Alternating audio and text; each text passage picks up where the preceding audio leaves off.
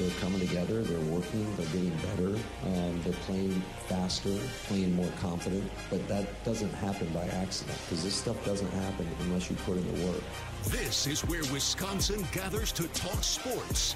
Packers, Brewers, Badgers, Bucks. The Wisco Sports Show is on the air. Now, here's your host, Grant Bills.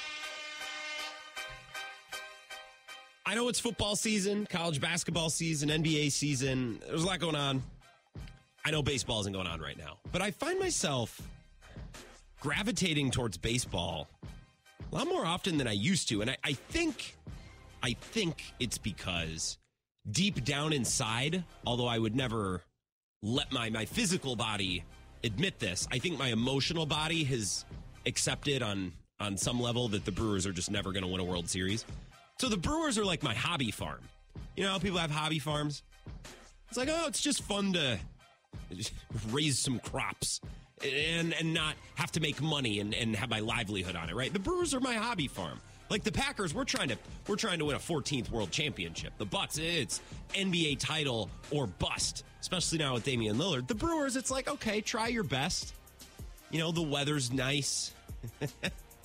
you know, get a get good surplus value out of Jake Bauers, and we can uh, feel happy about ourselves. I've really loved this baseball offseason and following along because, again, my Brewers aren't involved. I have no expectations or emotions for my team. So this Ohtani sweepstakes, it's fascinating. And I, I said something along these same lines uh, last week when I brought up the Phillies and Phillies fans. Some of the these fan bases, I just cannot put my head in their headspace. I just can't. It's like it's like uh, it's like understanding how a billionaire would live their life. It's like should I uh, go yachting? Should I take the private jet to the vineyard? Like succession rich, you know? Like I cannot. It's a different species. My brain could not possibly think the way that those people's brains think. I can't understand Phillies fans. Like for example, I follow Ben Kenny, our friend. I follow WIP, the station that he now works at, so I see some Philly content. Station's like, "Do you want Mike Trout?" And half of the fan base is like, "No, we could spend that money in a in a better way." It's like, what the hell? Imagine having a shot at Mike Trout and not wanting him, or the Dodgers. The Dodgers got Ohtani on Saturday, and Ken Rosenthal put out an article that was like, "the the Dodgers have Ohtani. Now what?"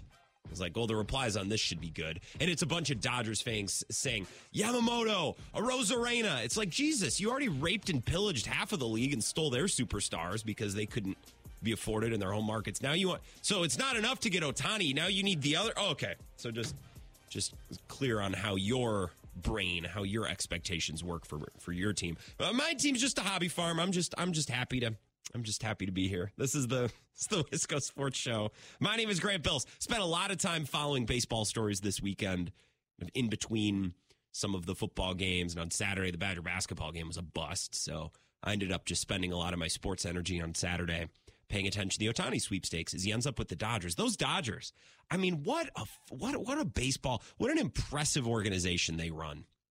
You know their ability to spot talent uh, and and land it and bring it in and money. And, and, the way that their managers and their co- I mean they get the most out of these players and money. And their their general manager I mean the way that he and and that front office is able to build the the rot money I mean it's just it's impressive over and over again. So uh, congratulations the Dodgers. I was watching a lot of uh, baseball hot stove news this weekend. I want to start the show by talking about week 14 the games that we have so far. Packers and Giants tonight. And if you're like wow that's a mostly average football game. What if we had another? We do. You you are in luck. We have another football game that most people will probably not be interested in. We also have the Dolphins and the Titans because sex sells and the Tennessee Titans who are led by is Will I'm on serious is Will Levis still starting? I don't even know. Uh, so I will not feel the need to switch back and forth tonight. Packers Giants we'll watch, but that's cuz we're Packers fans and maybe there is some national interest in what Jordan Love is, and I guess Tommy DeVito's Italian. He's got that going for him, but uh, obviously looking forward to Monday Night Football. I want to start the show by talking about some of the games that happened yesterday before we talk about the Packers. 608 321 1670 is the number to call if you'd like to join the show. I'll start taking phone calls here in about 15 minutes or so after our first break. I'm also on Twitter if you just want to drop me a little note uh, at Wisco Grant. That's a really easy way to get in touch with the show as well. Given that our Packers weren't playing yesterday, I really liked how the slate flowed. It was very cohesive. It was like a three course meal. Really, it flowed perfectly. It started at noon with a somewhat middling, but also somewhat interesting and very applicable NFC North matchup, right? Because it's two teams that the Packers uh, are directly related to, the Lions and the Bears.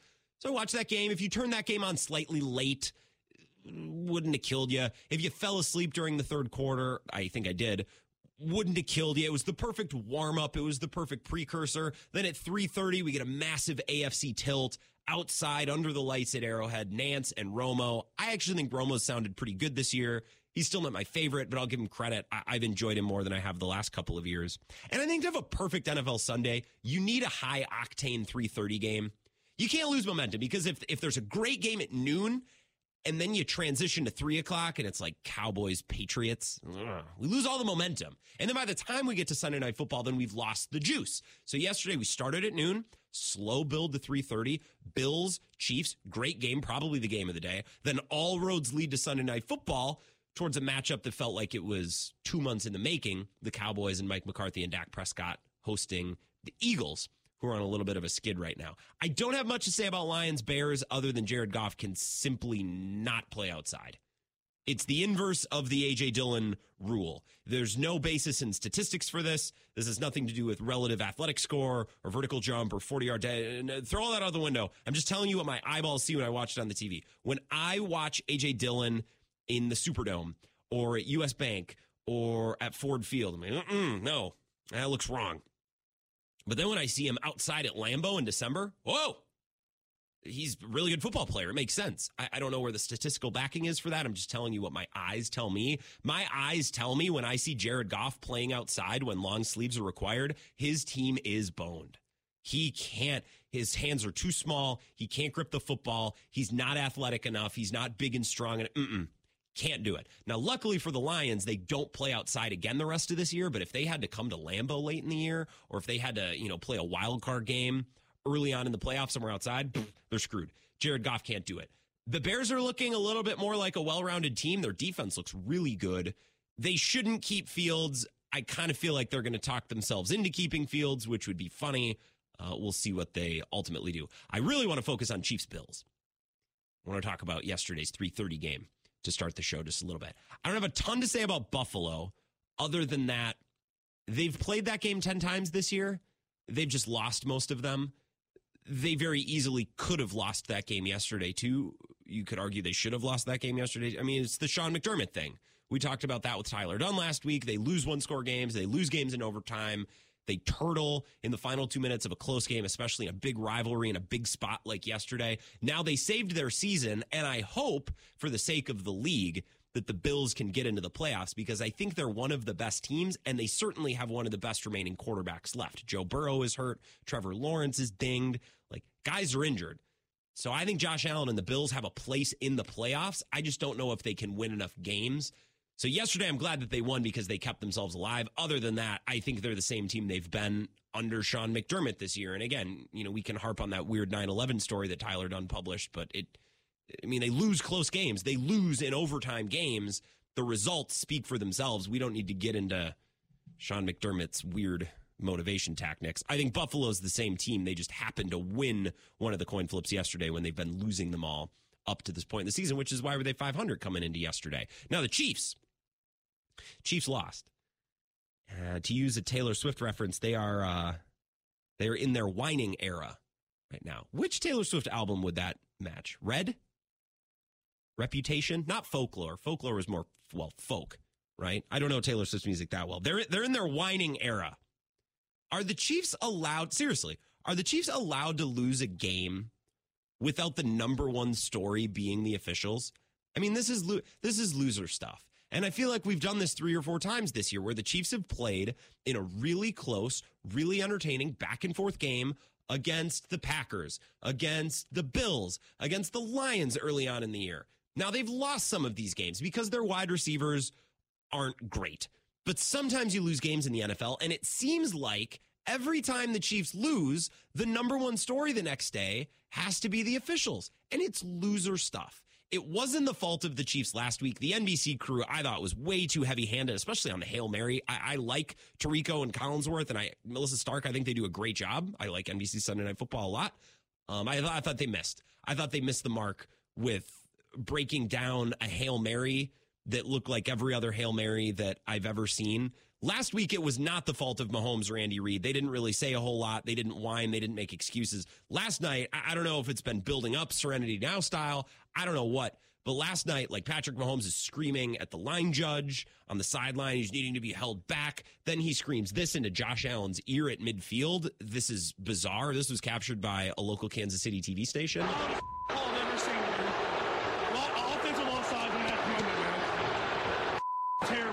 So imagine you're Josh Allen. Your coach just had a three part story put out about him last week about how he uses 9 11 to motivate people, how he doesn't take accountability. The Bills need to fire him. Things are coming apart at the seams. The season is a disaster. You're 500. You get a massive win against a very respected rival. You meet at midfield, and you're about to say, hey, man, close game. I hope to catch you again down the line. And in, and in response, Patrick Mahomes is like, offensive, offsides, worst bleeping call I've ever seen. It's like, okay, Patrick, go shove it. Can't save this 10 seconds. Just shake my hand and move on. Okay. And then in the post game press conference, this is Patrick Mahomes once again. You might have heard this yesterday. These clips were going around. Just loser, loser, loser stuff. To take away greatness like that, I mean, for a guy like Travis to make a play like that, and who knows if we win, but as I know as fans, you want to see the guys on the field decide the game. Lost for words, man. It's just it's tough because regardless if we win or lose, man, just just for it to end with another game and we're talking about the refs, man. It's just not what we want for the for the NFL and for football. Hall of Fame player, all time great play that won't stand. It, it will suck because you know one day I'm I'm gonna have a son or a daughter of my own, uh, and they're gonna say Grant. I was I was reading Pro Football Reference or maybe Wikipedia. If they're my kids, they're going to be reading Wikipedia because that's all I do late at night when I should be sleeping. I'm just reading Wikipedia about random things. One of my kids is going to be like, Dad, uh, I was reading Wikipedia and this Travis Kelce guy, now he's married to Taylor Swift now, but I actually didn't know that he once played football. He's a Hall of Famer. He's one of the best pass catching tight ends ever, maybe the best tight end ever, depending on what skill set you prioritize. And I'll say, yeah, little kid. I don't know what I'm going to name my kids if I have kids. Say, yeah, uh, he was special. He was great. Is there anything that I can tell you? You obviously weren't alive to watch. Uh, Patrick Mahomes, you might know that name. He was the quarterback. I mean, they were an amazing duo. They won multiple Super Bowls together. And then my kid will look at me in the eye and say, But daddy, did he ever throw a lateral to score a touchdown in a regular season game? I couldn't find evidence of this. And I'll say, No, sorry. Uh, I guess he really wasn't that great. Uh, yeah, almost in week 14 one time, but it was scratched because of a call. And then my kid will start crying. It'll be a whole thing. And it's just like Mahomes is right. I mean, it, it sucks. Truly. This is loser. This is loser, loser stuff. Andy Reid, I'll give Andy Reid credit because he walked this back a little bit today. And what he's saying here is not factually untrue. This is Andy Reid after the game in his press conference. In his press conference.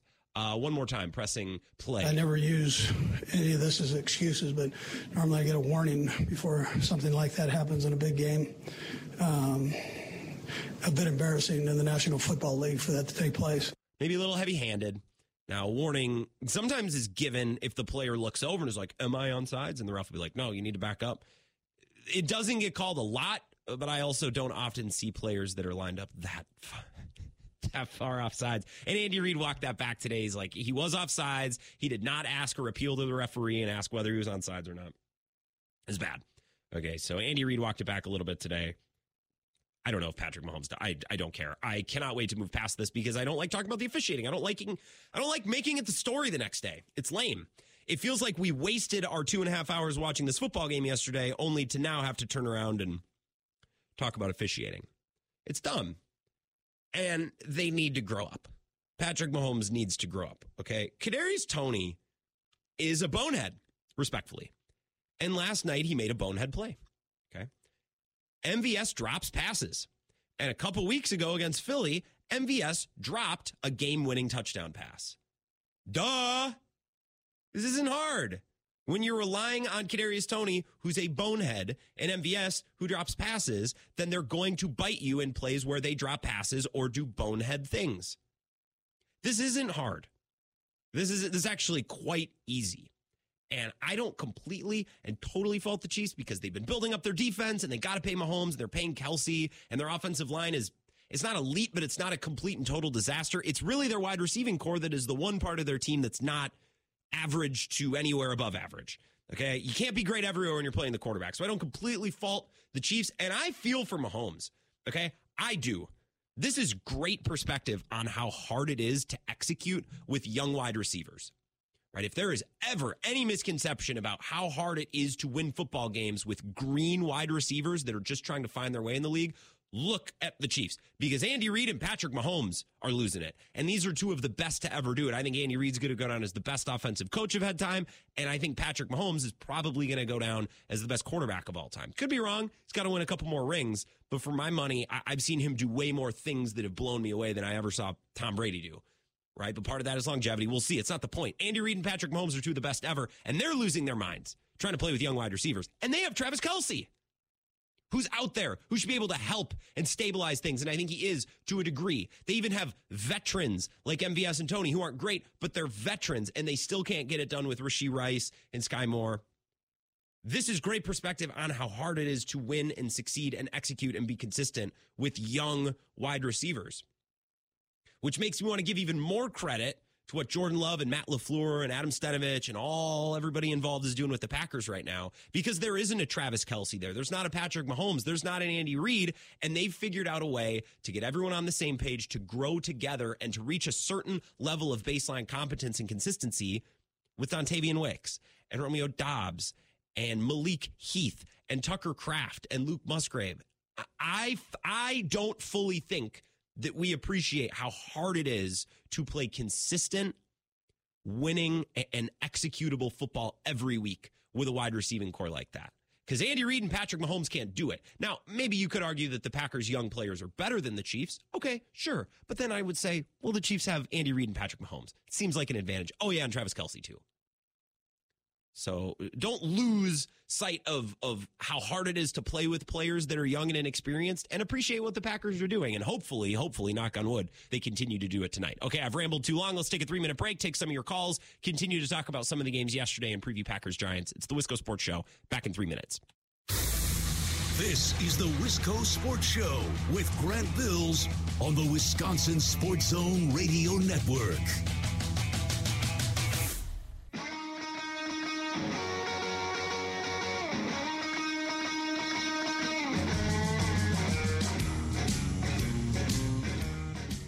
Wisco Sports Show. Looking forward to Packers Giants tonight. Going to do some previewing. No eye on the enemy tonight. We did that on Friday. We talked to Dan Duggan. If you missed that, you got time, go back and listen to Friday's podcast. Catch that interview. He covers the Giants for the Athletic. Not right now. The show's happening right now, but you'll have this nice window from 6 to 7, you know, to, to take in any uh, auxiliary materials, you know, the extra, the, the extras. You can go catch that interview. No eye on the enemy, but I do have some clips from Packers coaches and players over the weekend that I think kind of gives us the latest on what's going on with this, that, and the other thing. I want to talk about some results from yesterday, too. Lots of great games. Started with Chiefs Bills. Was so sick of talking about the officiating. Seems like the Chiefs aren't allowed to lose without it being about the ref. And it's mostly not the Chiefs' fault. The Chiefs did a little bit of whining last night. I think they'll walk it back. I think they'll be like, ooh, that was a bad look. I get it. Happens to us all. I whine as much as the next guy. Basically, what I do for a job, two hours every night. Uh, last week, they got the rough end of a couple of calls or no calls. They mostly didn't say anything about it. It was the media. It was the media that made it into a big deal. The Chiefs made it into a big deal last night, which the media, we need to make a big deal out of the refing and the Chiefs making a big deal out of the refing. It's just a mess.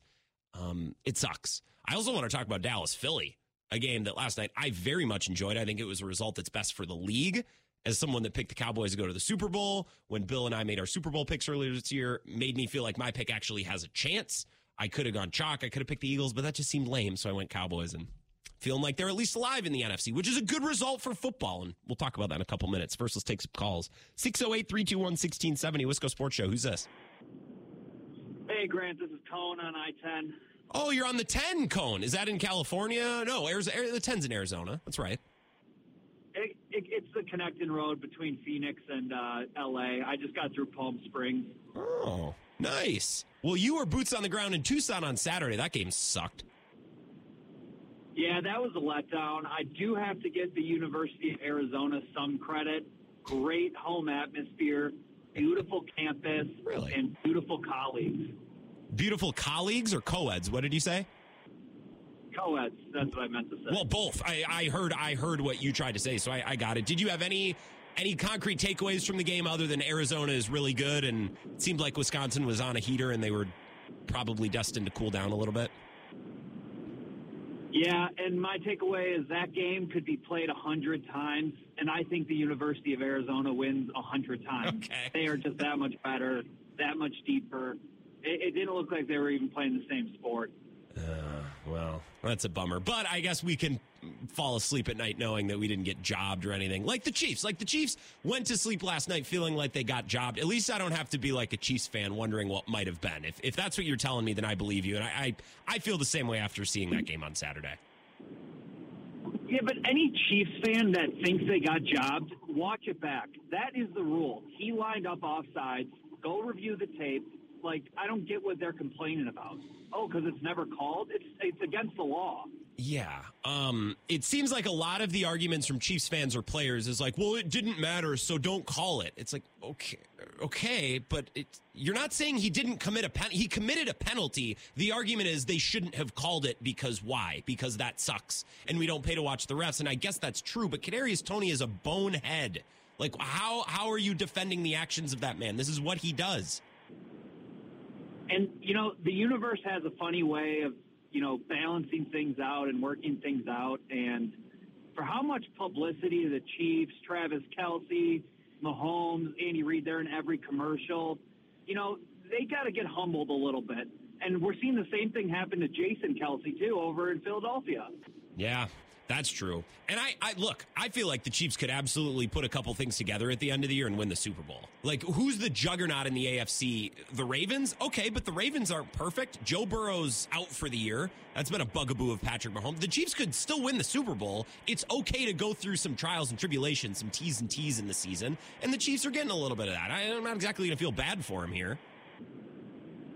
I just didn't love the way that Mahomes especially responded. You know, he looked like he was damn near crying on the field and then going off in the media locker room. And let's, I hate to bring up the old bad man, number 12, but after all those heartbreaking losses, Yep. got up to that podium and faced the music and gave really good answers. And here we got, you know, Mahomes just complaining. It's it's it's frustrating. You know, maybe not a franchise guy after all. Ooh, no. There's a take. The exchange with Josh Allen was uh was tough. It's like, dude, just shake his hand and move on. Like, come on. I don't know. Josh Allen could have said after that playoff game, "Oh, lucky bastard, you won the coin flip." You know what I mean? Or or, or Tom Brady when Dee Ford lined off upsides a couple years ago. It happens. The the handshake at midfield is not the time for that. So I'm with you on Mahomes.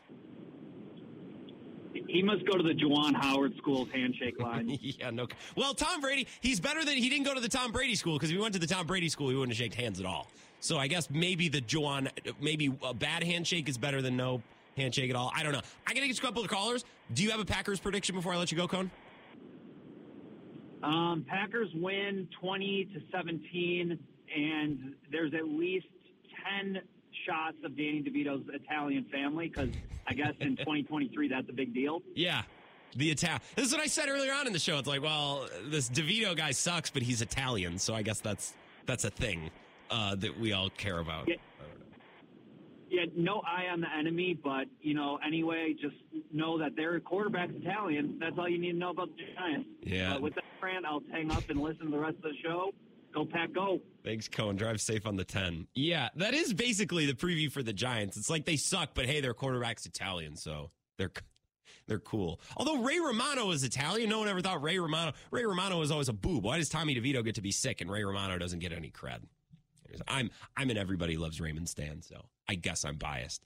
I do think the closer we get to this game, the worse I feel about it. I still think the Packers will win, but the closer we get, I mean, as Alabama once said, the closer you get, the further I fall. Kind of the same situation here. The closer we get to this game, the more nervous I am about it. I don't know why. It's it's just every NFL game that I watch reminds me I don't know what I think I know. And a couple of days ago, I thought that I knew that the Packers are much better and they're playing good ball. And then I watched all the games yesterday, and the universe told me, for the most part, you don't know anything. So the closer we get, the further I um the worse I feel. It does this doesn't really compare to the Alabama lyrics. That's just where my brain went. 608-321-1670 Wisco Sports Show. Who's this? Hello, hello, line two. All right, circle back. Let's try line three. Wisco Sports Show. Who's this? Grant, this is Vagabond John calling in from Highway 12. Oh, I like this. Let's let's report which highways we're all on. This is fun. Eric Eric's been doing this for years. Yeah, well, you know, shout out Eric for uh, you know starting the trend. Highway 12 obviously caresses the beautiful underbelly of Madison, Wisconsin, known as the Beltline. So uh, just nice little afternoon drive. How you doing? I miss the colors in the arboretum. There, there were a couple weeks in the fall where it was just mm, it was just beautiful, and now it's it's just mostly uh, mostly gross. But it is a highway I very much enjoy. I look forward to my commute home tonight, where I will listen to some CBS Sports Radio afterwards. I believe our friend Bart Winkler is hosting this evening, so I look forward to driving on the Beltline in just a couple of hours. Vagabond John. Beautiful. Every time I every time I leave the house, I'm just surprised at the new apartment building that's popped up on one of the random exits. So can't believe how fast things are growing. Things, the more things change, the more they stay the same, though.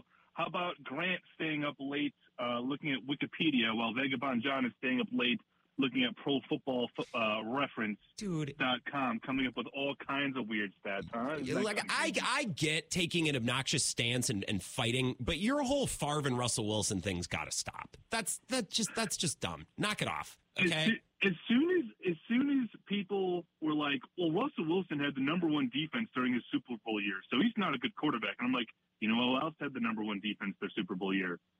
Brett Favre. And then Yeah, I but- started like looking at the stats and comparing it. I'm like, Brett Favre, phenomenal, absolute standard for consistency at the position over the course of 15 years, staying with one fan base, lovable guy. Thank God we did not have all 22 and we didn't watch highlights on our phone and we didn't hyperanalyze every game then like we do now. I firmly believe that if Brett Favre played now, we would have a very different view of Brett Favre's career. Think about it. That's 2003, you watched it on Fox. You didn't have the internet in your house for half the people listening right now. Maybe half the people did.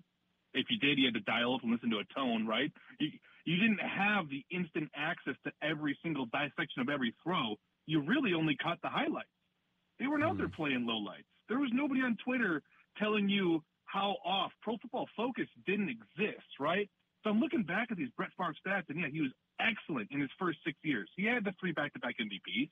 Granted, his only competition was the ghost of, you know, the heroes from the 80s. You know, Steve Young and those guys were all like 35. Here's Brett Favre, the young unco- upcomer.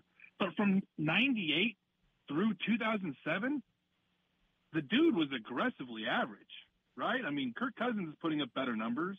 Baker Mayfield has similar numbers. Well, the league is And- different now. It's I don't want to argue with you. I don't want to argue with you about this. Favre, I wasn't going to bring it up Okay. today, Okay. but then Cohn stole my Arizona take because I was going after it about whoever out there. If there's a listener, guard your fickle. Your Twitter account sucks.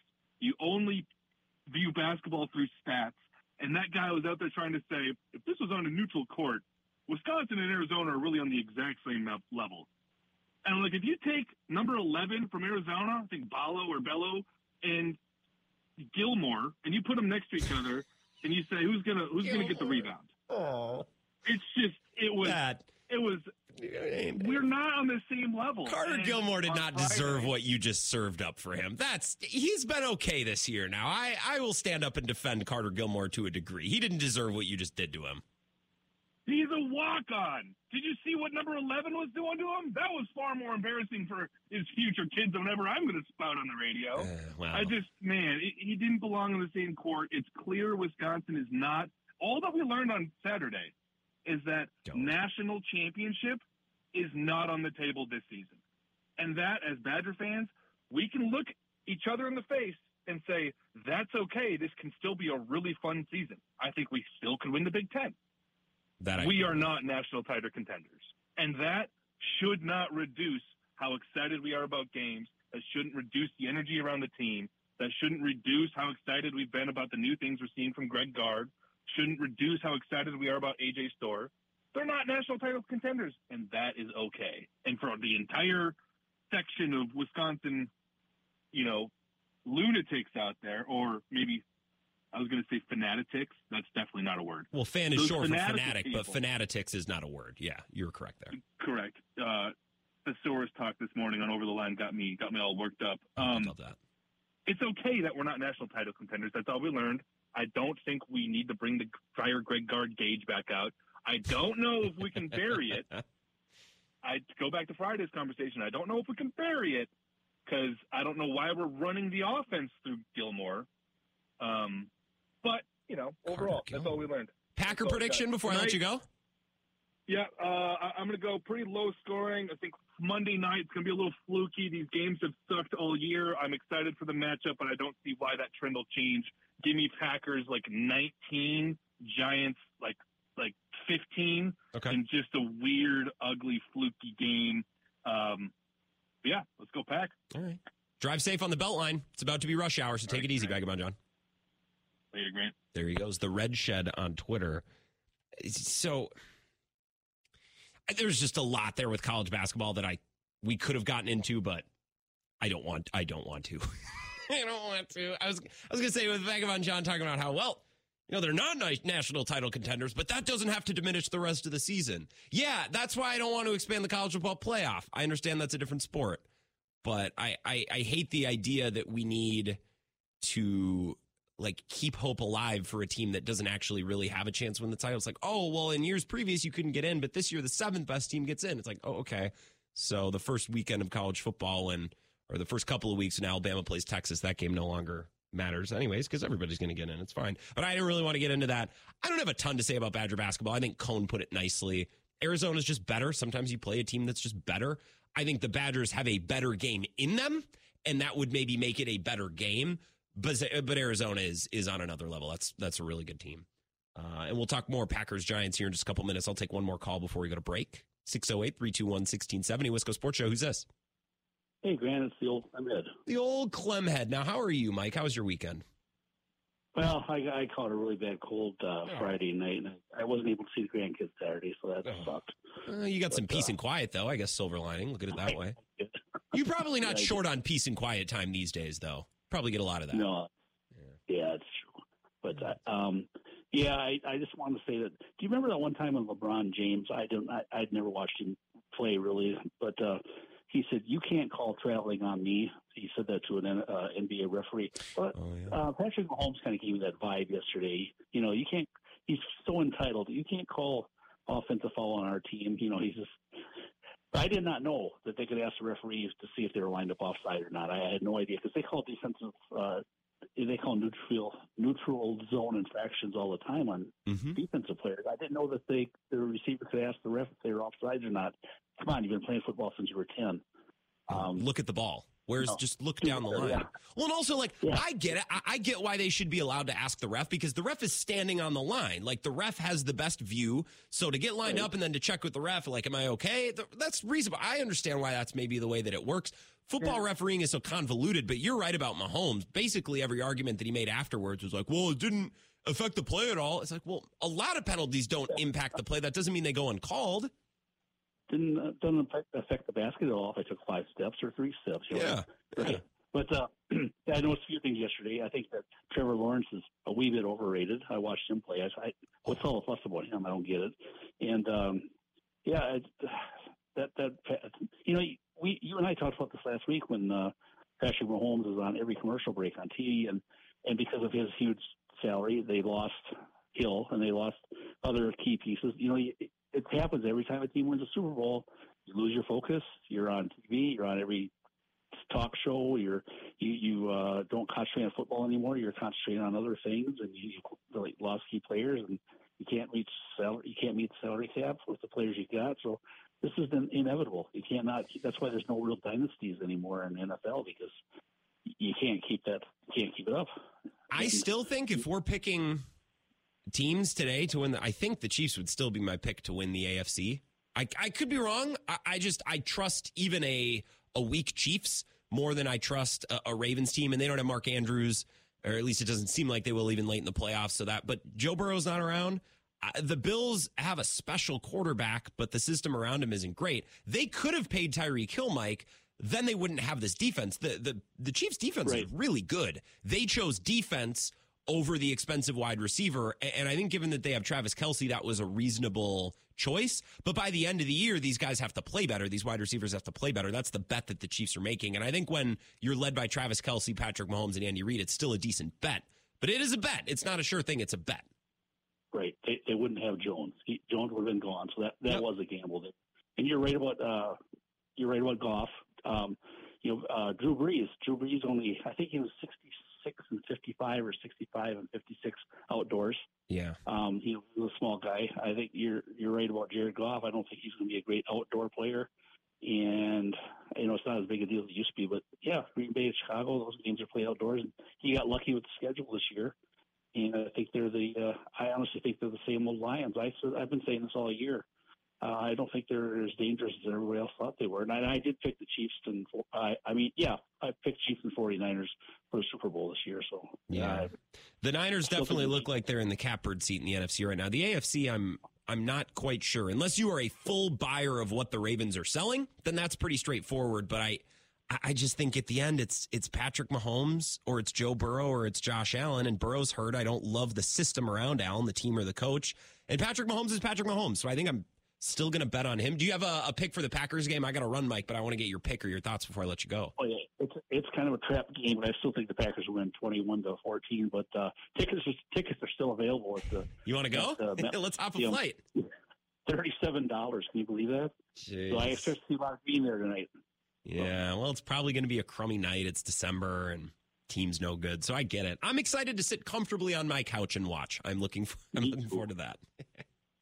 All right. Thanks, Grant. Yeah, have a good one. That's Clemhead Mike up in Chippewa Falls. Thanks for listening. Let's take a five minute break. Come back. Continue to talk about Bills Chiefs. Of course, we're going to preview Packers Giants throughout tonight. I want to talk Cowboys Eagles at some point. Maybe we'll save that for five o'clock, top of the hour, when we have a little bit more time. But Wisco Sports Show in any event, no matter what we're talking about, be back in five minutes. Stick around. This is the Wisco Sports Show with Grant Bills on the Wisconsin Sports Zone Radio Network.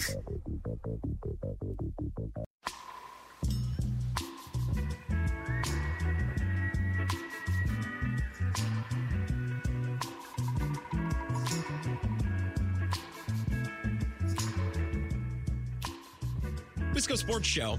I'm looking at a picture right now of Tommy DeVito showing up at MetLife, and he is dressed. He is dressed in a way that has me thinking the Packers are either going to get embarrassed and we're going to end up on the short end of the stick tonight of a guy who completely plays way better than he should and becomes the NFL darling in the story for the next 24 hours. That's either going to happen, and this is going to suck, or the Packers are absolutely going to roll over this clown tonight. And this is not anti Italian discrimination. I have no problem with Italians, but I just realized the absurdity of just what came out of my. Look, I'm not racist against Italians, but this Giants quarterback's pissing me off, okay? Not because he's Italian, but because that's the only thing we seemingly know about. No one's watched him play. The Giants haven't been on primetime in two months. No one's actually seen Tommy DeVito play. We just know about him because they joke about him on PMT and we see tweets. He might he he could be um, a creation of the media or of AI, as far as I know, because no one's actually watched Giant games the last couple of weeks. They've been un- unbelievably unwatchable. They they get broadcasted to a tiny little speck of the country. You get like Jersey and a little bit of New York and maybe a bit down into Pennsylvania, and that's it. That's it. That's the only part of the country that's actually watched the Giants. So the Packers are either going to destroy this clown tonight, or we are going to get punked and it's not going to be fun.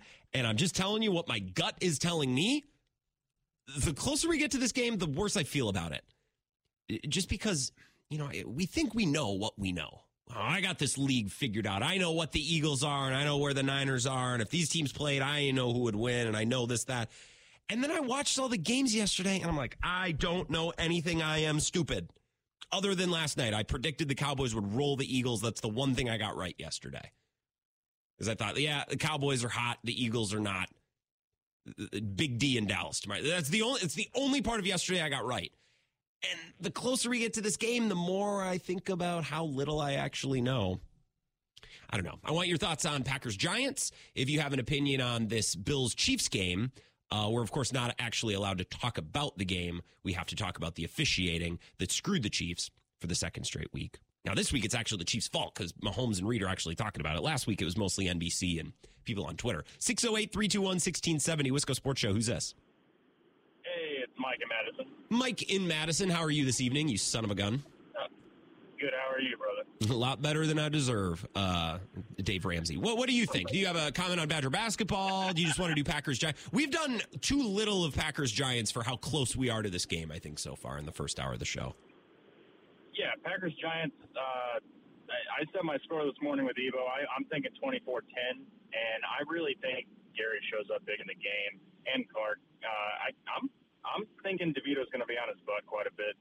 Um, so I, I don't know. I think the Packers are going to roll them, and it's not going to be like rolling by scores. Just that they're just not going to show them much. But I, I think DeVito will score. I think they'll score about ten points. So it's not that they're going to blow them out by 30. It's that we're going to look at this game tonight and by the third quarter think, oh, that's not a real quarterback and he's not playing behind a real offensive line. So no matter what the score says, this is not a game. The, the same way maybe we we watched the Rams and the Packers earlier, and they're like, yeah, this is close, but Brett Rypien ain't doing it. Are you, are thinking the same yeah. thing's going to happen tonight? Yeah, kind of the same storyline. I think that what you're going to, like the eye test is going to show you that the Packers are just dominating the game, especially at the line. Okay. Um, so that's just what I think. I think one of the keys, and I think a lot of people will touch on it this week, but just, you know, containing Saquon. Uh, he beat us really bad last year, and I, I don't want that to happen again. So, yeah. Um, I think containing him, good tackles, good open field tackles. Don't let him get away from you, swarm him. Um, I think that's you know, I think that's what they're going to do, and I think we come out with a win. I think we dominate the game, win by 14, 13 maybe. Um, but touch on the Kansas City game real yeah. quick. Yeah, hit me. He's offsides, right? There's no question about that. We're not oh, gonna yeah. we're not gonna sit here and debate that. But I have a but the officiating this year, everyone can easily say has not been stellar. Agreed. Okay, it's it's been very inconsistent, and it just seems like it's almost getting worse, like by the week, um, sometimes. And in many things that I saw today on TV networks and other uh, articles posted about this, Andy Reid's right. They usually do give you a warning, and why in every other year this is called once or twice or three yeah. times in the entire year? Why has it been called 11 times this year? So th- this is th- this is brilliant. This is brilliant, Mike, because we thought the NFL was going to outlaw the tush push, right? We thought they were going to do away with it, and they didn't. And right. instead, the NFL this year has put a point of emphasis, which is dumb, and, and we can talk about that coming up. They said, well, we're going to put a point of emphasis on the way that people line up, which is not banning the tush push, but it's making the the lining up of the tush push so difficult and murky that just no one's going to do it or it's going to die. And that's only the only in the NFL would it be handled like that. Other sports leagues would say we don't like this play, we're going to ban it. The NFL's like, no, we're going to twist the officiating to be so convoluted that it just gets so watered down we don't even know what's going on. So I agree with what you're saying, totally. of course, and I and I think the NFL is actually pretty good and progressive about rule changes and making the game better for viewers. Mm-hmm. But this is wrong and it's inconsistent. And as much as I'm not a huge, you know, Kansas City Mahomes fan, I mean, I don't know many people that are other than that live in that part of the country. It it just it doesn't make sense. It's not right. There should be warnings and on Toney's side too, Toney should have looked over and said, "Hey, man, am I good?" Because if you would have done that, the line judge probably would have said, "No, man, move back." Um, so it, it, it's Toney's fault as well. It's it's not being locked in on a certain play, and that's the rules, and that's what it is. But I, I agree with with both sides. Yeah, Kadarius Toney's a bonehead, so he does bonehead things. Marquez Valdes-Scantling drops passes. He dropped passes a couple weeks ago, killed him. So I, the the Chiefs are getting what they signed up for to a degree. I still think they're my Agreed. pick to come out of the AFC. Uh, I want to talk more. Mike, I think you made some awesome points about officiating, and they are points that I wanted to talk about. So we're going to do that coming up next. But I got to run. Sounds good. See you, Grant. And good points about Packers Giants. I agree with all of that. And I think the one thing that I'm forgetting as I get more nervous about this game is the Giants quite seriously. I'm, I'm, I'm not exaggerating when I say this. They do not have a competent, grown up professional football pass blocking offensive line. Sieve from left to right. So this would be the night, Rashan Gary, Kenny Clark, Lucas Van Ness, Preston Smith. If this defense can just push the Giants into second and third down passing situations, they should win this game just based off of the personnel and the and the massive deficiencies that the Giants have up front. We'll see. They got to force them into a game script where that matters, right? If they're living in second and two and third and one all night, well then pass blocking all of a sudden doesn't matter. So it's on Joe Barry's defense to force the issue. But we'll talk more about this. And Mike did hint at something very specific about NFL officiating that I want to talk about in detail and in length. So thank you, Mike, for setting us up for that. Wisco Sports Show back after this. This is the Wisco Sports Show with Grant Bills on the Wisconsin Sports Zone Radio Network.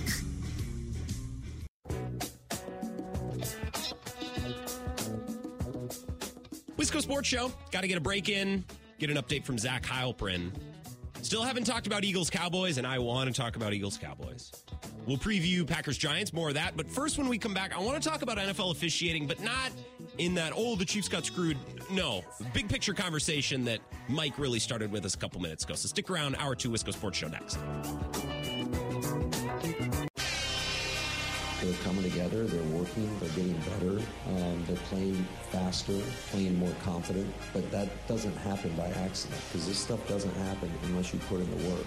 This is where Wisconsin gathers to talk sports. Packers, Brewers, Badgers, Bucks. The Wisco Sports Show is on the air. Now, here's your host, Grant Bills.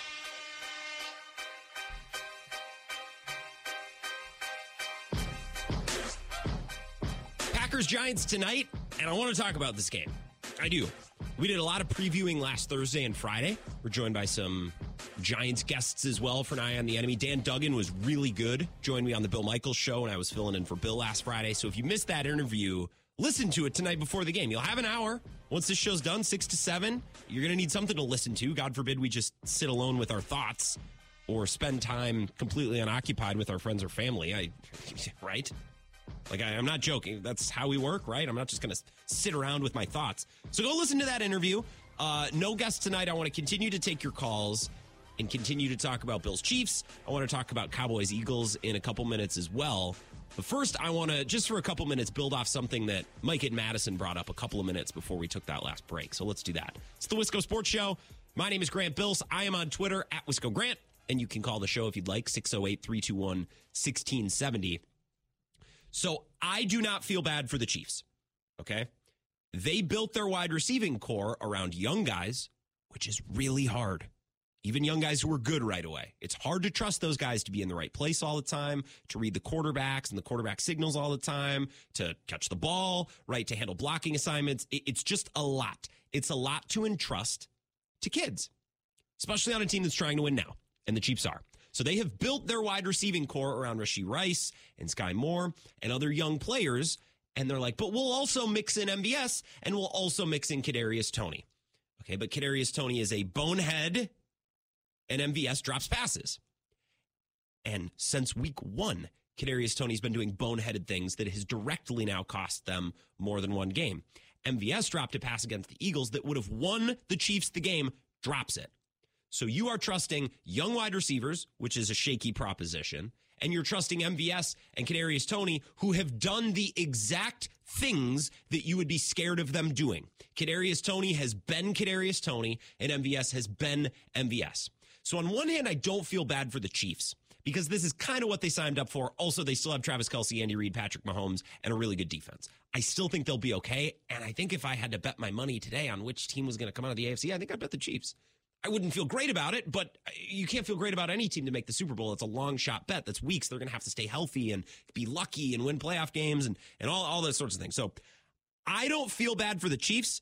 To a certain degree, this is the bed that they made and now they're laying in it. I feel frustrated league wide for all teams and for all fans and for every general manager, every coach, eh, because, and, and Mike brought this up before the break this is a point of emphasis this year, right? We're really going to crack down on players that are lining up offsides offensively. Happened to the Packers twice against the Rams. John Runyan Jr. on a quarterback sneak didn't even really appear to be offside, but they're splitting hairs. It's a point of emphasis. And as I was cooking dinner last night and taking a shower, which is where I ponder, I do some of my best pondering in the bathroom, and I was thinking about what had happened, what I had seen between Chiefs Bills, and I started to just think, wait, why do we have points of emphasis? Why? It's not a health or a safety issue. It's not like a wide receiver or an offensive lineman lining up a smidge off sides. That's not going to get anyone hurt. It's not leading to more concussions. It's not like a helmet to helmet thing. We're trying to cut down on that or even a hip drop tackle, which they've talked about maybe banning. Not health and safety.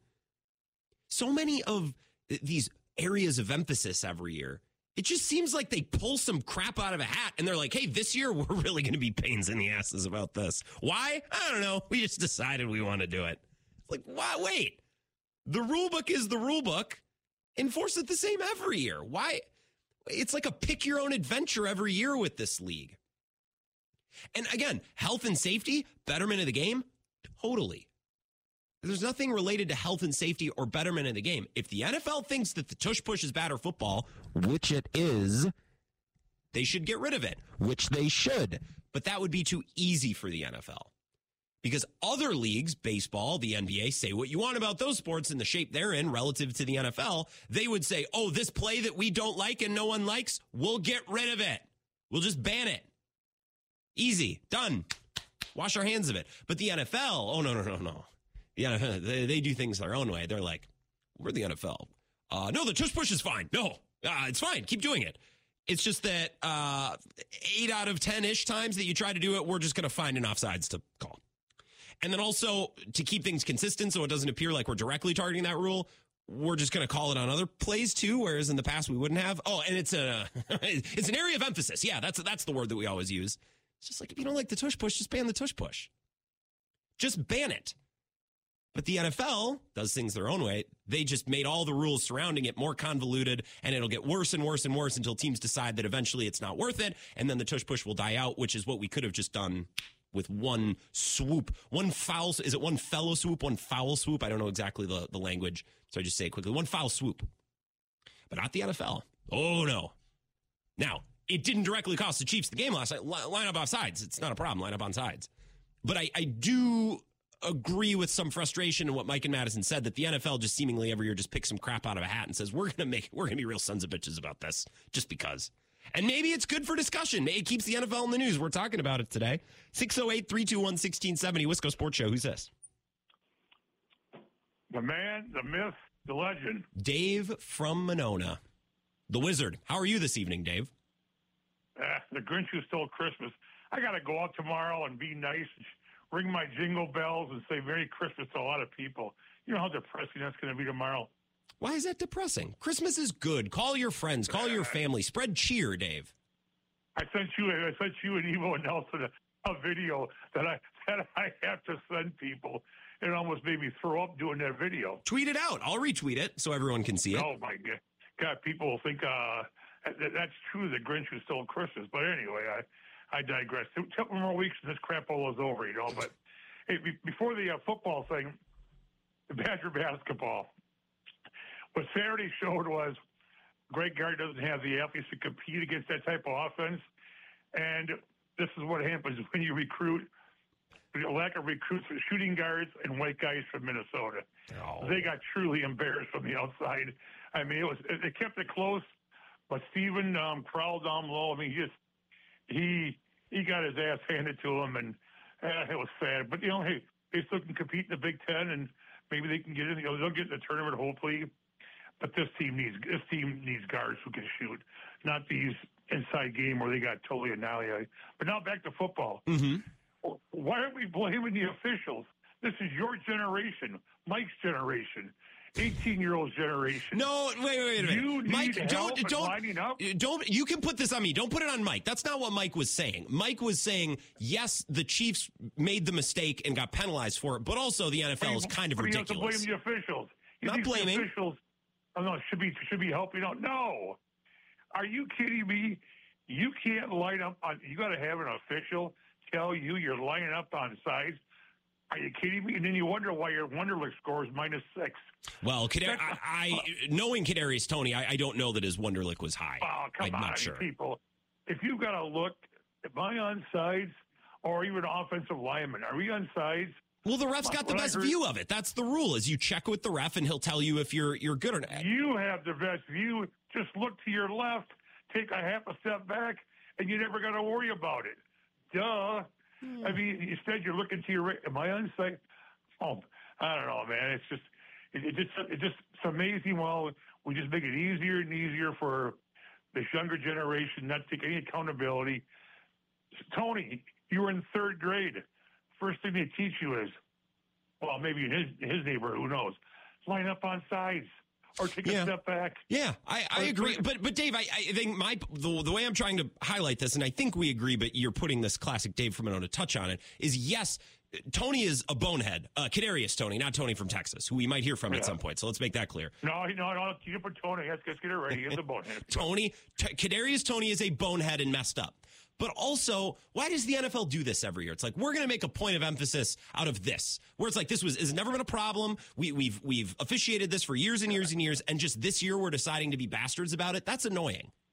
But the problem is, is you do it now, but come playoff time, they've made it a point of reference all year. Mhm. But come playoff time, you think they're going to call that play in the fourth quarter and a two minute drive? Not a chance. So a point of emphasis in the playoffs, like it's like basketball officiating. Come playoff time, you're not calling fouls in the last two minutes. Well, most of the time, things are fouled the whole game. It's just they officiate different. But um, I mean, just just come on, people. The officials, if you got to tell somebody where to line up outside, uh, but so that, that's all I got tonight. My Badger basketball, but hey, but my Badger hockey team. You bet. You're I keep. I, I I told people this last four years, get rid of get rid of Tony Granato and all that selfishness and all these little prima donnas.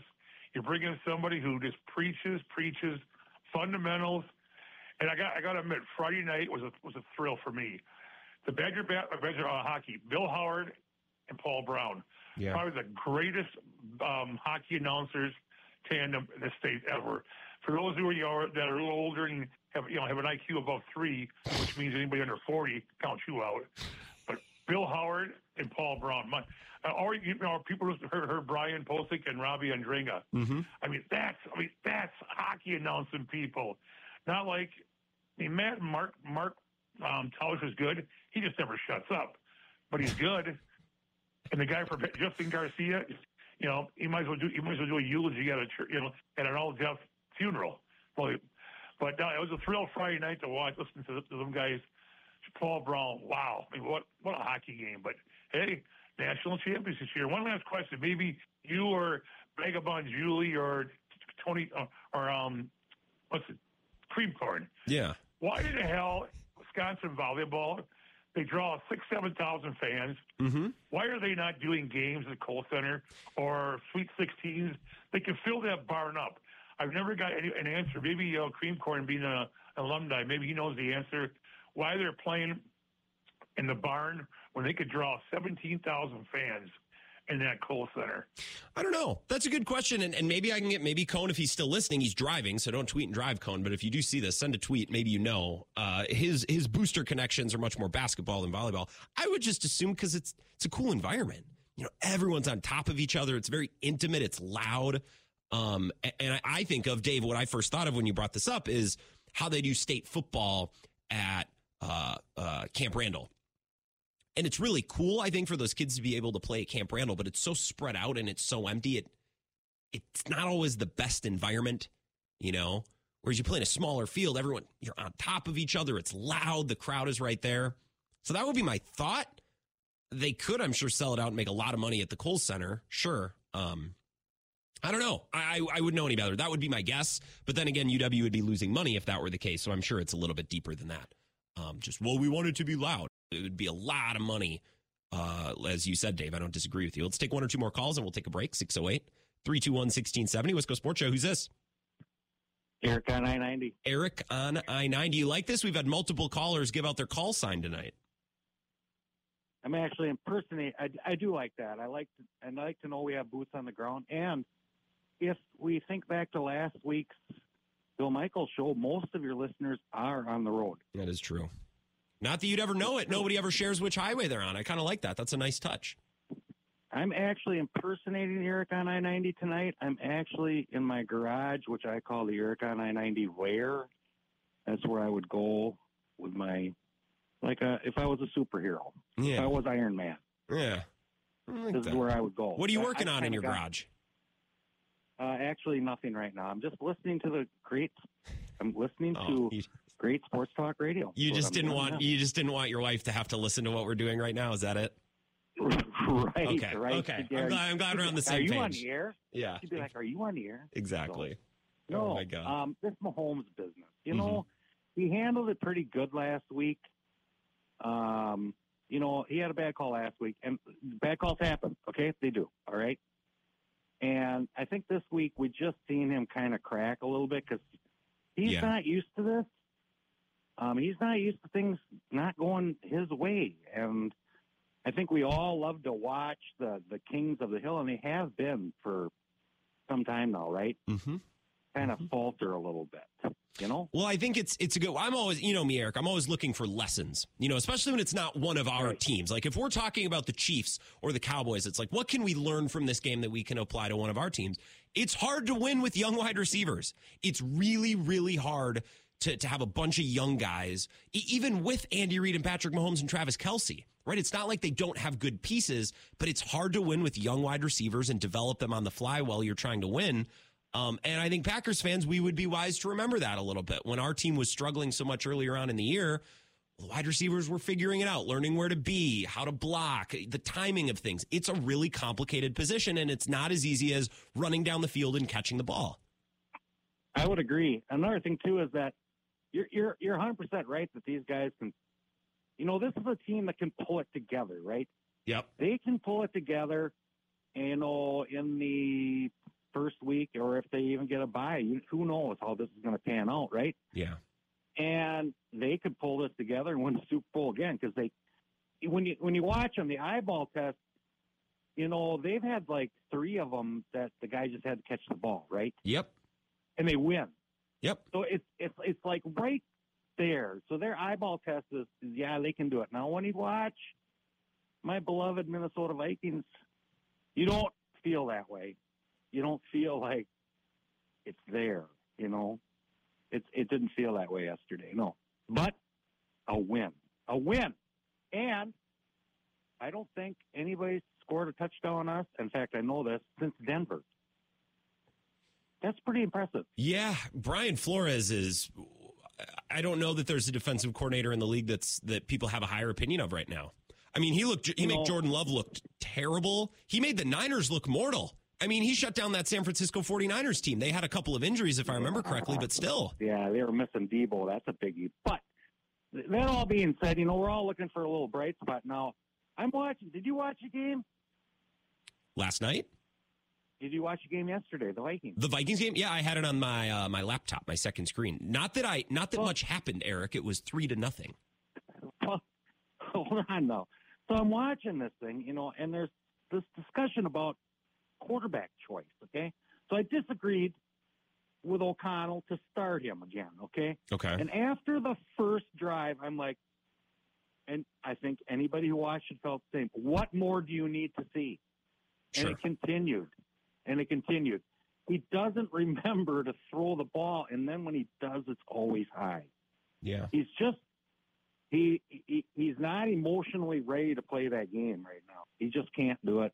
And Mullens came in and you know he made a try for a field goal, but did you see him on the sideline? He looked like he was going to throw up afterwards because he's like, "We got to do something here." Yeah, and I He's and like- this is the tough part about the Vikings is we kind of forecast the rest of the season. We try to figure out how this division's going to shake out in the wild cards. I love the Vikings coaches. I love their defense. I love their coordinator. I like their wide receivers. I love their offensive line. Your team might run out of a quarterback. You know, we might get to the end of the year and think Yes. eh, they have Nick Mullens. They just don't have a shot, which would really suck. Might might run out of You you think you think they're at that We point where it, have- where they're cooked? Yep. Okay. I think, well, uh, I'll rephrase, and the, defense can't keep this up. I think we got a chance at still making the playoffs. I do. Oh, yeah. Um, Mullencamp's uh, got to just kind of not. But you know, he went back. You, there's a there's a clock in your mind when you're watching, right? You you do this with Jordan Love. You're like throw the ball, right? Yep. You were doing that when he wasn't throwing the ball.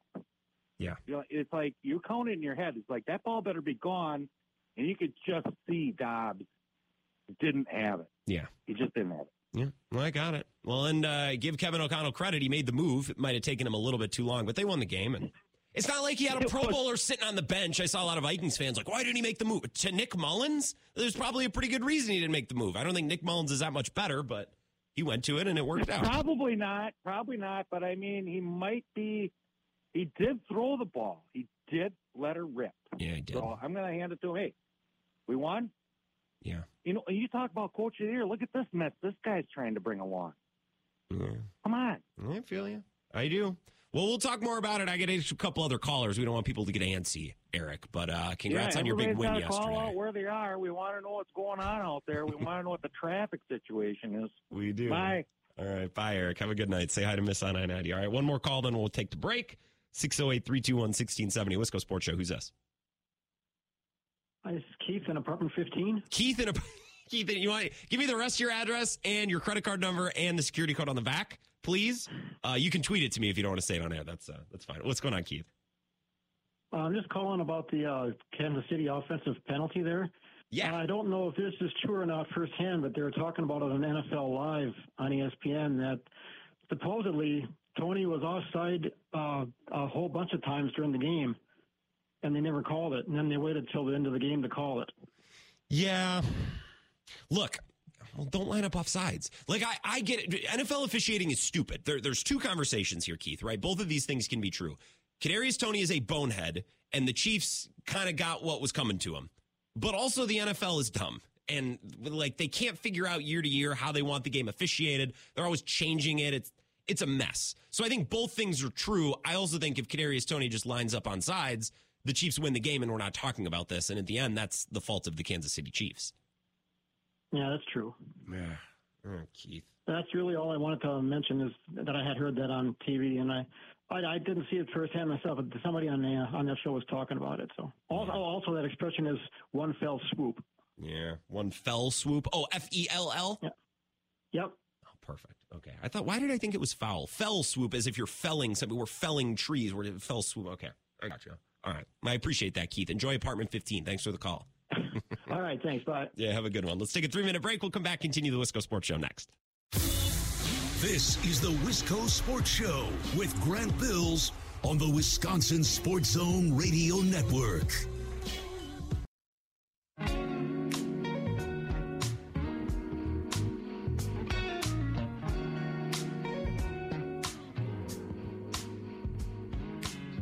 Wisco Sports Show. I still want to talk Cowboys Eagles. That game last night. I got some takes about that game that some of you probably aren't going to like. Packers Giants tonight. We'll continue to preview this game. I think it starts in the trenches, folks. It starts in the, this game might start and end in the trenches. All trenches tonight because the Giants can't pass block. They don't have a functioning, competent pass blocking offensive line. So Rashan Gary, Kenny Clark, Preston Smith, Lukas Van Ness, all those guys should be able to have awesome games. Now, the defense needs to put themselves in position to rush the passer. Right? So we can't be giving up eight yards of carry on first down. Can't be doing that. Right? That that part of the game will be interesting to watch. And this is the better well, I guess let me think. Is it or isn't it? Uh, the the Giants defensive front and Wink Martindale can get after the quarterback. I guess I'm not smart enough and educated enough about this defensive front to compare them to the Chiefs or to the Lions. I was going to say this is the best pass rush they've played in a while. I don't know that to be true, but I think this game will be decided by whether or not the Packers can get after Tommy DeVito enough and whether the Packers offensive line can continue to progress and play well and avoid penalties against a Wink Martindale defense that really got after them in London last year. Hurt Aaron Rodgers, really kind of sent their season sideways. So it's going to be decided in the trenches. Some would say every game is decided in the trenches. Some would probably be right to say that, but I think tonight uh, those are the matchups, and I think the the trench warfare is going to be even more important than usual. Some Shohei Ohtani news. We just learned that he deferred his contract at a level that I didn't even think was legal. Um, Shohei Ohtani's contract runs through 2024. uh, through 2033. For those years, he's going to make 200 million a year. After that, he's going to make 68 million a year. He's deferred it so the Dodgers can contend with him. This is disgusting. Th- this is why I can't take baseball seriously. Like I'm I'm supposed to believe and expect that my team can contend with that. And I have a couple of Dodgers fans that listen to the show. They're KTY listeners. They live in La Crosse. I know exactly the Wench family. I love them to death. Um, but they're going to be in my mentions over this saying any team could have done this. Yeah, any team could have deferred the money. Very few teams, one or two teams, could have had six hundred and eighty million dollars in principal to defer from ten years down the road. It's like anyone could have put money in. Eh, everyone should have bought property back in two thousand eight. Well, yeah, well, I was ten years old, so no, not anybody could because I didn't have the money. So it's not just about the fact that the payments are deferred; it's about that the payments can be that big because the Dodgers have that much money. It's gross. It's disgusting. And every baseball writer that doesn't come out and condemn this as uh, the, the gross misuse of funds uh, and, power that it is, is a hack and a stooge for baseball in a state where they think the Dodgers are going to be the super team that is their saving grace. And when the Dodgers lose in the NLDS, because it's what they do, I guess we'll have to to champion some other team. Won't be the Brewers. It'll never be the Brewers. It'll be some random team like the Reds or the Marlins, and then we'll champion that team to the uh, the World Series, and we'll forget about the Dodgers. But man, at least they'll be fun to talk about and watch in the World Series. That's a lie; they won't be. It's disgusting, and it's uh, an affront to the sport and the league that I love. But that's neither here nor there. It's a football Monday, a green and gold Monday, 608 321 1670. Wisco Sports Show. Who's this? I'm calling from the Cradleboard Trail in Broomfield, Colorado. I love that, Mike. Boulder County open space. Uh, taking the dogs for a walk? Yeah, I'm on dog number two today. God, you're just out there walking. I appreciate. Well, you got to work out the nerves before a big Packer game too. I totally get that. I, I I go for walks at halftime. If I get nervous, I'm a big walker. Yeah, yeah. So uh, on that Kansas City thing, you know, I was sitting on the couch last night. I saw him offside. Yeah, I yelled out, "He's offside!" Not a boy. So I don't understand what the big deal is, you know. And and Dave from Monona is he's right. He's you know this it's the rule, and like you mm-hmm. said too, Grant, it's the rule. And mm-hmm. these guys are getting paid millions of dollars a year, and they can't figure out how to follow the fundamentals of football and play by the rules. I just and we should warn them. Then the rest should warn them. I don't get it.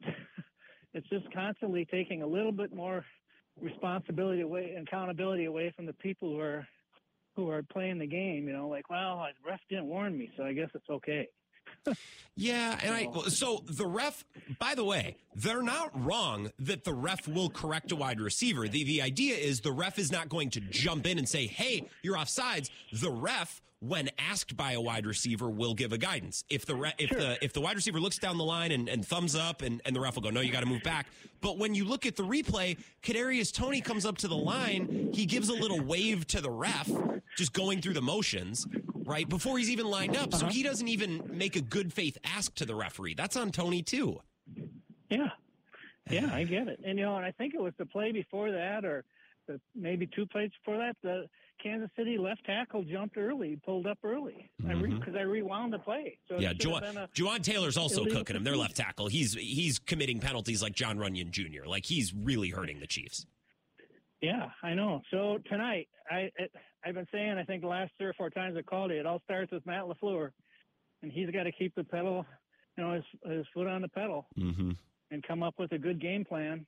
And uh, the Packers are due for a, they're due for like a, a breakout game, don't you think? You think so? I mean, they've been playing so, some of these close games and gradually a lot of injuries. But one of these games, I would think that they they're, they're going to be up for some, scoring some points.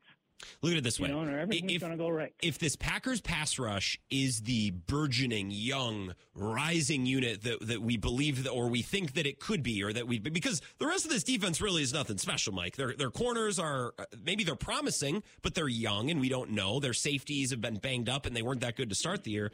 This defense has gotten off the field because of that pass rush. And if that pass rush yeah. is is good at the level that we think it could be, they should obliterate this game tonight. They should be everywhere. Uh, and, if they're not, then I guess we have some questions because this O line, they're Swiss cheese, Mike. Yeah, yeah, and I'm glad. Uh, you know, it's a double header tonight, so I'm glad that uh, Troy Aikman and Joe Bucker are going to be on the call, though. So Oh, America's booth. it'll yeah, I be a good saw um, Chris Fowler or Tessa Torres doing the other game because there's two Yeah. games tonight for some weird reason. Uh, I don't know. Yeah. Well, I don't want to take too much time because I I kind of long winded last time, so my apologies go out to Matt and Cross Plains for that time. Matt, So, uh, Matt, we we got everything in before the buzzer, before the end of the show on Friday. You're all good, Mike. yeah, and then uh, I got I owe you a call tomorrow, so I'll be talking to you tomorrow. Oh hell yeah, we'll talk about the game. Have a good walk. Enjoy the game tonight, Mike. All right. Bye, Grant. Go Packers. Go pack. That's Mike out in Colorado. 608-321-1670. Wisco Sports Show. Who's this? Man, Mike in Colorado and I are in the same Whoa! Look at that. He almost he felt that you were there and waiting, and he didn't want to take up too much time. What's up, Matt? Yeah, no, I just, you know, I just had that rap. Just, I, I wrote that rap like in two seconds, Grant, and uh, I'd like to apologize uh, for the Arizona loss because I was working on something last Friday, but then I, I couldn't call in because uh, some other circumstances came up. So uh, I'll have to, I'll have to try again for the next big game. But you know, I, I don't think Jacksonville State needs a rap. No, we probably don't need a publication of the Greg Gard gauge either. We can probably sit this one out. No, no, that's yeah, that's good. And uh, you know, while they couldn't miss in Arizona, so that that's what's going on there. Football's a game of inches, right? So Mhm. if you're not lined up in the right spot, you get a flag. You know, there's nothing you can really do about it. Um, I know they don't call it that often, but you know, not to beat a dead horse, but yeah, game's over. I don't think they would have. Uh, you know, doesn't necessarily guarantee that the Chiefs would have won if uh, they wouldn't have called it, though, right? I mean, you never know in football. Yeah, there was a minute. What was there? I what a minute ten, if I remember correctly. So it wasn't over, but uh, Yeah. close to it. I don't know that I love the Bills. Love losing these close games, uh, which is something that Tyler Dunne told us, and, and he wrote all about in his story last week that gained so much traction. Yeah, the Chiefs would have been up four.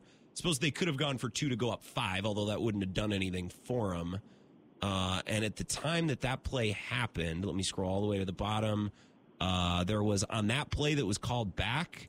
Uh, there was a minute twelve, yeah, minute twelve left, so a minute ten. It wouldn't have necessarily been over, but uh, I mean, you're in a lot better spot. You have the lead. Yeah, indeed, for sure. So I mean, but it'll it'll all be water under under the bridge, right? I mean, like the Chiefs are going to make the playoffs, probably, right? Oh so, yeah, I um, still, I, anyway. I still think the Chiefs are going to make the Super Bowl, but we'll see. yeah, we got we got Chiefs versus uh, 49ers. Probably it's looking like if you had to choose today. Cowboys. But uh, or the Cowboys, yeah, Big Mike. Could you imagine that? Ebo would love that. Um, but anyway, yeah. So that's about all I have to say. I've been listening. Uh, you know, I listened all last week and uh, didn't call in a lot, but uh, I'd like to give the other callers a chance as well. Yeah, it's nice. I think it's nice that we get that we rotate. You know, Yeah, we, we, we keep the rotation up, you know. So. I like that, like a good starting I, I, pitching I find rotation. It, I find it comical. Uh, Erica on 90 calls your your your girlfriend uh, Mrs. Wisco. Miss Wisco. Uh, the girlfriend got to uh, got to go experience the Bill Michaels Christmas party on Saturday night. That was a that was a treat. Mike Clemens Yeah, grabbed a guitar, started singing for everyone. Yeah. Oh God, are we losing Matt? I think we lost Matt in the plains. That's Matt in Cross Plains. Appreciate you, Matt. But yeah, Mike Clemens did grab a guitar. Let's take a break. We come back. I want to talk about last night's game. I keep saying we're going to get to it. I think I'm going to have some things to say about this game that you're not going to like, but guess what? You need to hear it. Okay, so we're going to talk last night, uh, Cowboys Eagles, and then we'll wrap up the game. My final thoughts on Packers Giants before we uh, say goodbye and we watch the Packers hopefully beat Tommy DeVito. Because if they don't, uh, we are going to be a bit of a punching bag, a little bit of a punchline. It's going to suck. All right, Wisco Sports Show back in five minutes. Stick around. This is the Wisco Sports Show with Grant Bills on the Wisconsin Sports Zone Radio Network. That's why, I like, the pick segment was pretty like, boom, bang, boom. And then I see Bill go reach. Wisco Sports Show. Sorry, I had some audio of Pat McAfee coming from somewhere. It's coming out of my phone. Pat McAfee's everywhere these days. I wonder if Pat McAfee and Aaron Rodgers will discuss the structure of the Shohei Ohtani deal tomorrow. I wonder. That'll probably be the, the rundown, will probably be something like COVID, Ohtani, Fauci. Zach Wilson played pretty good. Those will probably be the big, the big four. Yeah, Shohei Ohtani 700 million deal, a 700 million dollar deal, and they're going to defer all but 10 million of it over the next what nine or 10 years. It's just so dumb. And and this is and this is going to be it because it's it's it's the uh, it's the the shiny object for all of baseball fans to to now give the Dodgers credit. It's like, well, the Dodgers. I mean, they convinced him to do this, and, and what a what a what a winning move from a player that just wants to win. And the Dodgers found this loophole in the CBA. Yeah, they did, but you know what else the Dodgers did? They had seven hundred million dollars to spend. It's like it's like it's like a grown adult coming up to me and being like, I, I bought a bunch of real estate after the collapse in 2008. Anybody could have done it. It's like, well, I was 10. Okay, so no, I I couldn't have. I didn't exactly have the principal laying around. I still don't have the principal, but that's neither here nor there. Maybe if they were giving out loans like they were back then, maybe I'd be living in a house right now instead of in an apartment with a space heater instead of a, a wood stove fireplace like I so desperately desire one day. This is just so this is so dumb. I hate baseball so much and every time something like this happens, I hit up my group chat with my high school buddies because they're all Twins fans. And this is the one thing that unites us. They have some stupid, roofless, you know, bar hopping state where you can see the skyline. Mine is surrounded by concrete and tailgating, and there's a roof and there's no skyline. Uh, they're an American League. Uh, cool team. I'm the old fashioned uh, National League team, DH, right? This, that, the other. We have nothing in common other than I hate the Dodgers and they hate the Yankees, and it brings us together it's a bonding moment for us. So I had to hit up the group chat. Uh, this is, I'm so pissed about this. We'll talk more about it tomorrow and we'll probably talk about it on Bill's show. I do want to talk a little bit about Sunday Night Football last night because it was the game that everything was leading up to yesterday. I wanted Dallas to win for a few reasons. First, Dallas winning, especially Dallas winning big, unquestionably winning, running away with that game, and they won by more than even the score would make it appear makes for the best narratives. Okay. Because today we're able to talk about McCarthy getting a big win. And all of a sudden, look at the success. Look at the success McCarthy is having with Dallas. A couple of stats. May I share these with you? Uh, the Cowboys reached 10 wins for the third consecutive season. The last time they did that was 91 to 96. 30 points tonight. Dallas becomes the only team in NFL history to score 30 points in each of its first seven home games. The Cowboys have won 15 consecutive home games, spanning back to 2022, longest streak by a team since the Cowboys in the early 80s. McCarthy has a 42 and 23 record with Dallas. McCarthy's 40 regular season wins are tied with Barry Switzer. The Cowboys have won eight home games by 20 or more points in 2023, franchise record. Uh, first time it's been done since the 2007 Patriots. On and on and on, like all of these benchmarks that McCarthy is hitting and I'm happy for him, right? So McCarthy getting a big win, Dak getting a signature win, the Eagles panic. Is it time to press the panic button with the Eagles? It's funny to watch another team go through that. Dak is now the front runner for MVP, and it's clear cut. He's been playing awesome football this year. He's having a career year. And now there's a third elite NFC team. We were sure about the Niners. We're pretty sure about the Eagles, and I'm pretty sure I'm still pretty sure about the Eagles. But now the Cowboys, I legitimately believe, could come out of the NFC which is cool. It's cool to have that uncertainty and it's cool to have those possibilities coming into the playoffs. So Dallas winning last night the way that they did makes for the best narratives in sports. And also, I'll admit, I like this Cowboys team. This Cowboys team. This specific team in 2023 with these specific players and these specific coaches. Doesn't mean I like the organization, doesn't mean I'm a Cowboys fan. I like this team. And you don't need to agree with me I, but I like Mike McCarthy. I like Dak. I really like Jake Ferguson. He's a legit weapon. The kicker is unbelievable. He had two 60 yarders yesterday like they were extra points. This defense is so much fun to watch. Al Harris coaching up the secondary, getting love on the national broadcast. Dan Quinn this is a really likable team. And I have no problem seeing this team come out of the NFC. There's really no reason to dislike this Cowboys team other than that they're the Cowboys and other than they have the star on the helmet. And if that's too much for you, if if if you can't get past that, that's fine. Then we agree to disagree. But I personally am a little bit bored of the 49ers. I'm a little bored of the, I'm really bored of the Eagles because they play a boring brand of football. Um, I am bored of seeing the Niners and the Eagles come out of the NFC. So if it's not going to be the Packers, and I don't think it's going to be the Packers, then I have no problem with it being the Cowboys. I would be very happy for McCarthy. Um, doesn't make me a Cowboys fan. It means I like this team, this specific team this year. And if you think that's unacceptable for a Packers fan, well, I can't argue with you. I could tell you that you should move on from the 90s a little bit, but as someone who didn't live through the 90s, I, I can't really put myself in your shoes. I did not live through the the pain and torture of playing the Cowboys in the 90s, but then again, I couldn't buy real estate in 2008, like I said. So really, it's a wash at the end of the day. Uh, we're all paying for the the sins of our timing and when we were born into this planet. I'll cheer for the Cowboys against the Niners because the Niners suck too. The, the Niners are getting away. The Niners are getting away with things that the Cowboys don't get away with. And maybe it's because they're America's team and it's Jerry Jones and oh, Jerry Jones sucks. Well, I would tell you that most billionaire owners uh, of NFL teams are pervy old men who probably aren't above board. We could agree to disagree. If you want to argue with me on that, that's fine. I'm not going to act like I know the life story of all these guys, but I, I don't find any of them particularly likable. Right? Like I I I would pull for the Cowboys. The Niners are just as bad. The Niners get away with crap that the Cowboys don't get away with. Maybe because they're America's team, Jerry Jones, whatever.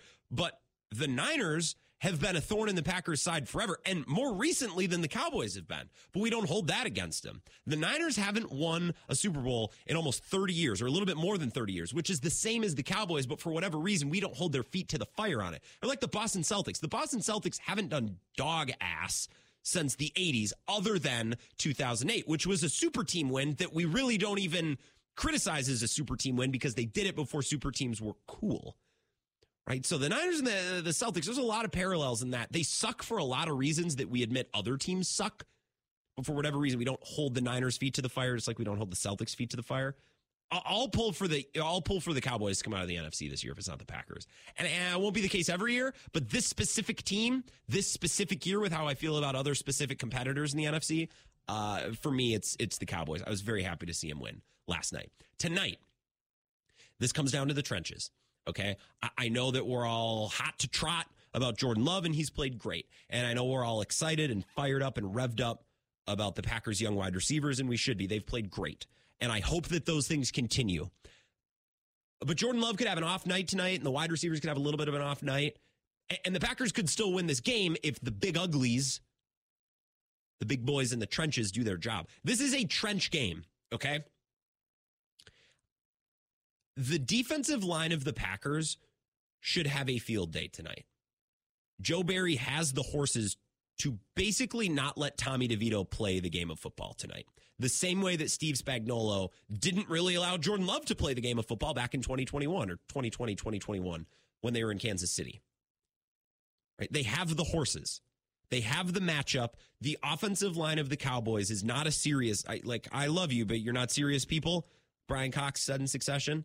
Logan Roy, I love you. You're not serious people. This offensive line, they're not serious people.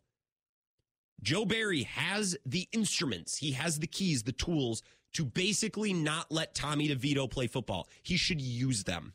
That's not to say that he should send the house on every single snap, but the game script for Joe Barry and the Packers defense is very simple.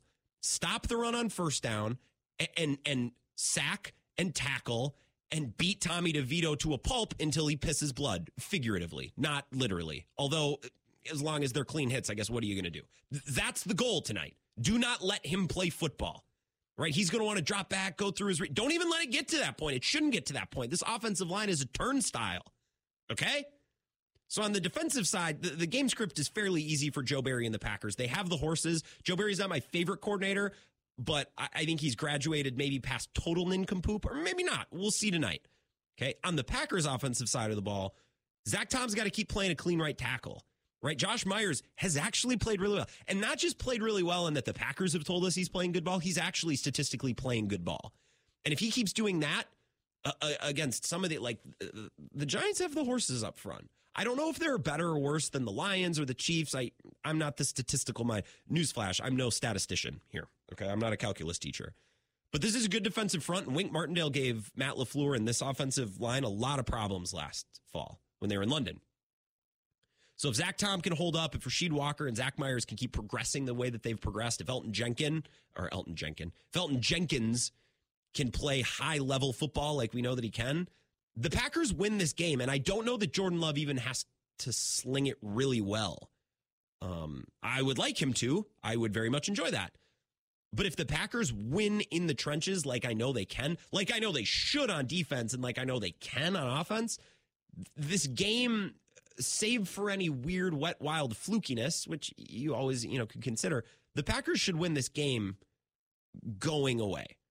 things should fall into the place and it, sh- it should work out for them because they have the capability to dominate the defensive line of scrimmage and very much hold their own on the offensive line of scrimmage. Got to do both of those things, and I think the rest, for the most part, will probably nine times out of 10, 99% of the time take care of itself. Let's take our final three minute break. We'll wrap up the Packers Giants preview Wisco Sports Show next. This is the Wisco Sports Show with Grant Bills on the Wisconsin Sports Zone Radio Network.